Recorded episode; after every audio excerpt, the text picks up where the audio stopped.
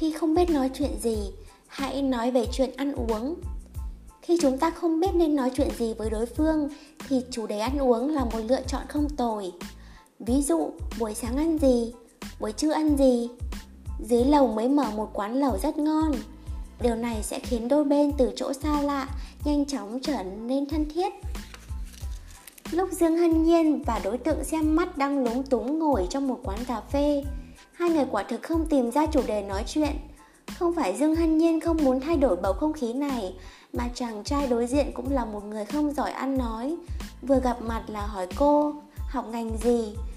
Nghe cô trả lời là học ngành chính trị quốc tế. Đầu tiên, anh chàng ngẩn người một hồi, tiếp đó cười khan hai tiếng rồi không nói gì nữa. Chờ mãi, anh ta mới mở miệng nói chuyện tiếp. Kết quả, anh ta lại nói à thời tiết hôm nay đẹp thật. Dương hân nhiên liếc nhìn bầu trời âm u ngoài cửa sổ lịch sự nói À, trời đẹp thật. Sau đó, hai người lại không biết nói gì nữa. Im lặng một hồi lâu Dương Hân Nhiên chợt nảy ra một ý Hỏi chàng trai kia Anh thích ăn gì?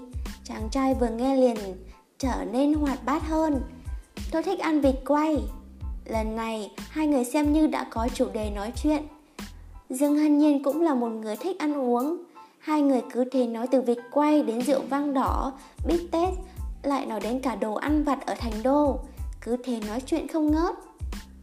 Khi nói chuyện với người khác đặc biệt là khi nói chuyện với người không thân hoặc người lạ tốt nhất đừng bắt đầu nói đã hỏi những câu như nhà anh ở đâu? Tương lai anh có dự định gì không? Ước mơ của anh là gì? Thông thường những chủ đề này hoặc là sẽ đi vào ngõ cụt, hoặc là đối phương không muốn trả lời. Ví dụ, khi đối phương nói ra quê mình, chúng ta lại không biết nơi đó. Chẳng phải là tự cầm đá đập vào chân mình sao? Còn nữa, vừa gặp chúng ta đã hỏi đối phương, sau này anh định làm gì? thì tuy không nói ra miệng nhưng trong lòng họ sẽ cảm thấy không ổn. Họ sẽ nghĩ, chuyện này có liên quan gì tới anh? Chúng ta cũng chẳng thân thiết gì.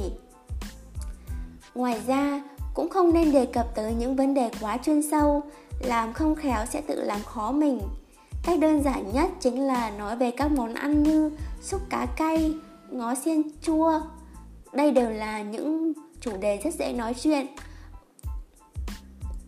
Vừa có thể tìm hiểu về hương vị các món ăn, vừa có thể biết được giá trị dinh dưỡng của chúng. Chuyện tốt như vậy sao lại không làm? Hơn nữa, người ta nói dân dĩ thực vi thiên. Cho nên, một chữ ăn này có thể nói chính là việc lớn nhất trong đời tất cả mọi người. Đừng phủ nhận. Phải biết rằng, chúng ta có thể không quan tâm tới thời trang, không đi du lịch, không xem phim, nhưng tuyệt đối không thể không ăn được.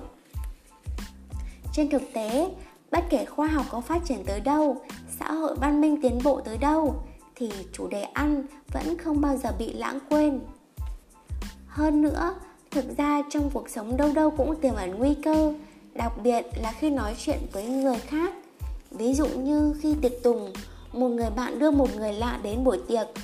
Lúc này, nếu chúng ta tùy tiện nói về quan hệ giữa hai người đó thì rất dễ gây hiểu lầm.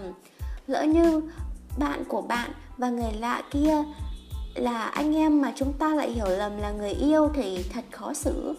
Hoặc là khi chúng ta nói chuyện với một phụ nữ trung niên mà tùy tiện nhắc tới chồng bà ta, trong khi hai vợ chồng đang định ly hôn, thì chẳng phải là chúng ta đang sát muối vào vết thương của họ sao? Khi nói về đồ ăn ngon thì lại khác. Hãy nói đến ăn, bất kể là nam hay nữ, người trong nước hay người nước ngoài, đều có thể nói ra cảm nghĩ của mình về các món ăn. Có thể nói, đây là một chủ đề không có vùng cấm những lời như gần công ty anh có món gì không? Quê chị có món gì ngon? Tôi biết bánh đúc đậu ở quê anh rất ngon. Đều có thể khiến đối phương vừa nghe là sáng mắt, tự tin hẳn lên. Tóm lại, nói về chuyện ăn uống tuy là một chủ đề thông tục, nhưng cũng là chủ đề dễ kéo gần quan hệ đôi bên nhất, là một công cụ hữu ích để duy trì cuộc nói chuyện.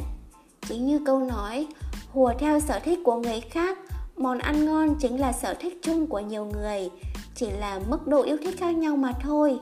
Cho nên, khi chúng ta vừa không biết sở thích của đối phương là gì, vừa không biết nên nói gì, thì hãy nói về chuyện ăn uống.